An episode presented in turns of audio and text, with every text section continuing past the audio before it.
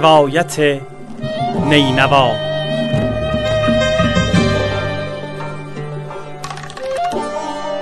پیشکشی به آستان امام آزادگان. حسین علیه السلام. کاری از گروه پژوهشی هنری آوای حنیف. قسمت دوم بیعت و خلافت.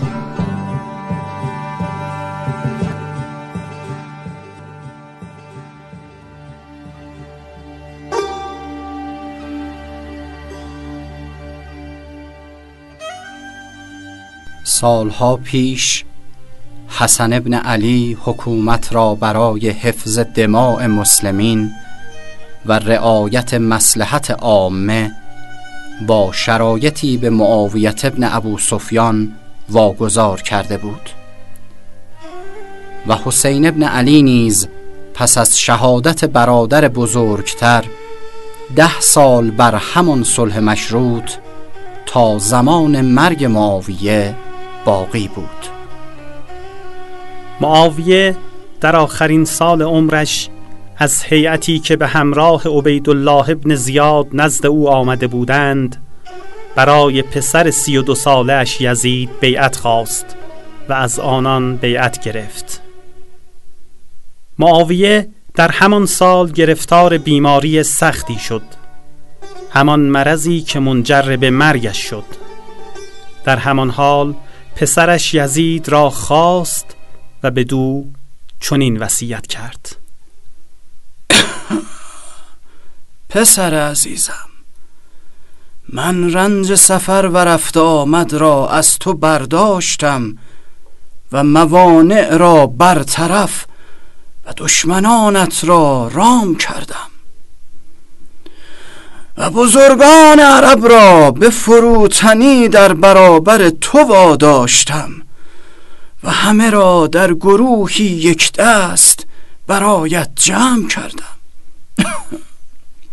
من از مخالفت کسی با حکومت تو بیمناک نیستم مگر چهار نفر از قریش.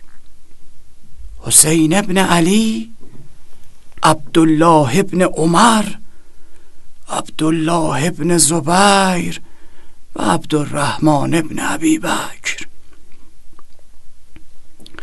عبدالله ابن عمر سرگرم عبادت خیش است و اگر مخالفی غیر او باقی نماند با تو بیعت خواهد کرد.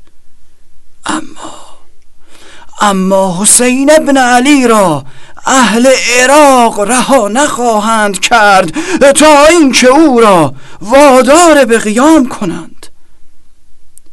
اگر قیام کرد و بر او پیروز شدی از او بگذر. زیرا او خیشاوندی نزدیک است و حق بزرگی دارد. پسر ابو بکر نیز مردی است که اگر ببیند یارانش کاری انجام می‌دهند او نیز همان را انجام می‌دهد. و هدفی غیر از زنان و بیهوده کاری ندارد.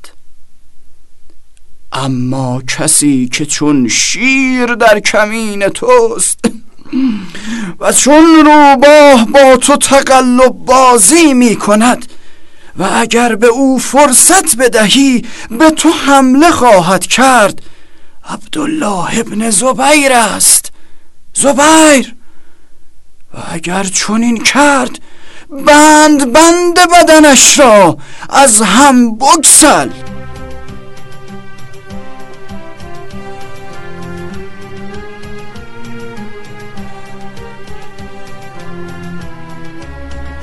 معاویه در اول رجب سال شستم هجری قمری در دمشق از دنیا رفت. در پی آن زحاک ابن قیس فهری در حالی که کفن معاویه در دستانش دیده می‌شد بر منبر رفت. خدا را سپاس گفت و ستود و سپس چنین گفت. معاویه ستون خیمه عرب! و شمشیر بران عرب بود که خدا به وسیله او فتنه را برچید و او را بر بندگانش سلطنت بخشید و به دست او سرزمین ها را فتح کرد. بدانید که او مرده است و اینها کفنهای اوست. ما او را در آنها خواهیم پیچید و در قبرش خواهیم نهاد و او را با عملش تنها خواهیم گذاشت. سپس او در برزخ خواهد بود تا قیامت فرا رسد هر کس می خواهد در این مراسم شرکت کند بعد از نماز ظهر حاضر باشد.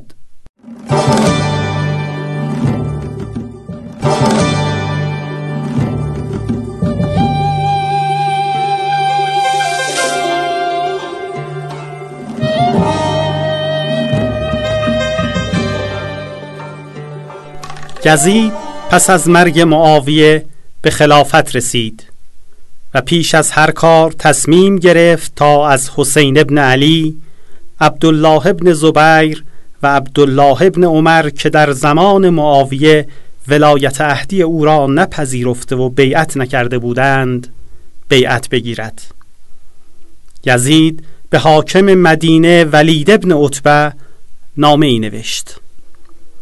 به نام خدای بخشنده مهربان.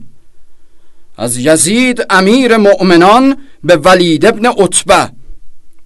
اما بعد معاویه بنده ای از بندگان خدا بود که خدا او را گرامی داشته و جانشین خود کرده بود و به او نعمت داده و قدرت عطا کرده بود. به اندازه زیست و در وقت خود مرد. خدایش بیامرزد که پسندیده زیست و نیکوکار و پرهیزکار مرد و سلام. یزید به زمیمه این نامه رسمی به شکل سریح مأموریت اصلی ولید را در یادداشتی محرمانه و کوچک که گویی گوش موشی بود چنین بدو ابلاغ کرد. اما بعد از حسین ابن علی عبدالله ابن عمر و عبدالله ابن زبیر بیعتی سخت و محکم بگیر و در این کار هیچ کوتاهی نکن تا بیعت کنند. و سلام. ولید وحشت کرد و برای انجام این مأموریت مروان ابن حکم را نزد خیش دعوت کرد و کدورتهایی را که قبلا بین آنها ایجاد شده بود نادیده گرفت و درباره فرمان یزید از او مشورت خواست و گفت به نظرت چه کنیم؟ مروان گفت به نظرم همین الان کسی را به سوی این افراد بفرست و پیش از آن که از مرگ معاویه آگاه شوند آنها را به بیعت و اطاعت دعوت کن اگر پذیرفتند بپذیر و از آنها دست بردار. و اگر نپذیرفتند سر از تنشان جدا کن. زیرا آنان اگر از مرگ معاویه آگاه شوند هر کدام به گوشه گریخته آشکارا مخالفت می کنند و مردم را به سوی خود می خوانند ولید عبدالله ابن امر ابن عثمان را که در آن زمان نوجوانی بیش نبود به سوی حسین ابن علی و عبدالله ابن زبیر که در آن موقع در مسجد بودند فرستاد. پیک ولید زمانی به حضور آنان رفت که معمولا ولید در آن ساعت با مردم ملاقات نمی کرد و این دو نفر نیز در چنین ساعتی نزد ولید نمی رفتند پیک گفت امیر شما را به حضور طلبیده است. به حضور او بیایید. ایشان گفتند تو برو ما همکنون می آییم آن دو به هم نگریستند و عبدالله ابن زبیر به حسین علیه السلام گفت به نظر تو به چه دلیل ما را در این ساعت فراخوانده است؟ حسین علیه السلام فرمود به نظرم آن رئیس ستمگرشان مرده است. و او به دنبال ما فرستاده تا قبل از پخش شدن خبر بین مردم از ما بیعت بگیرد من نیز غیر از این نمی اندیشم تو چه خواهی کرد؟ اکنون جوانان خانواده را جمع خواهم کرد و به سوی او خواهم رفت و چون به در قصر رسیدم آنها را گذاشته خود نزد او می روم. من از این که نزد او بروی بر تو نگرانم من نزد او نمی روم مگر در صورتی که بتوانم از بیعت خودداری کنم.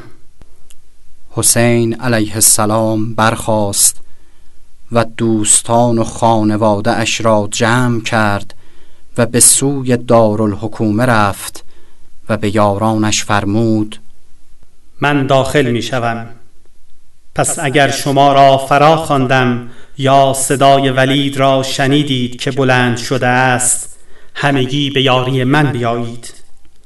وگرنه همینجا بمانید تا نزد شما برگردم. آنگاه حضرت تنها بر ولید وارد شد.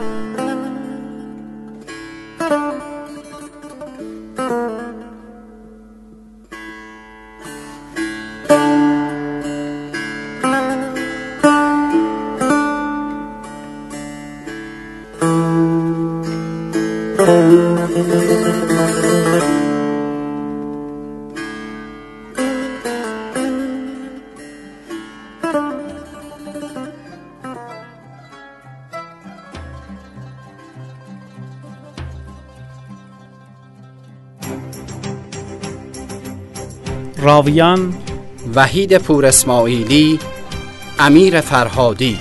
راوی مهمان حسین فرهادی. انتخاب موسیقی و افکت کاوه افزل پشتیبان فنی داریوش حری. مشاوران تاریخی دکتر مصطفی پیرمرادیان حجت الاسلام وحید نجفیان.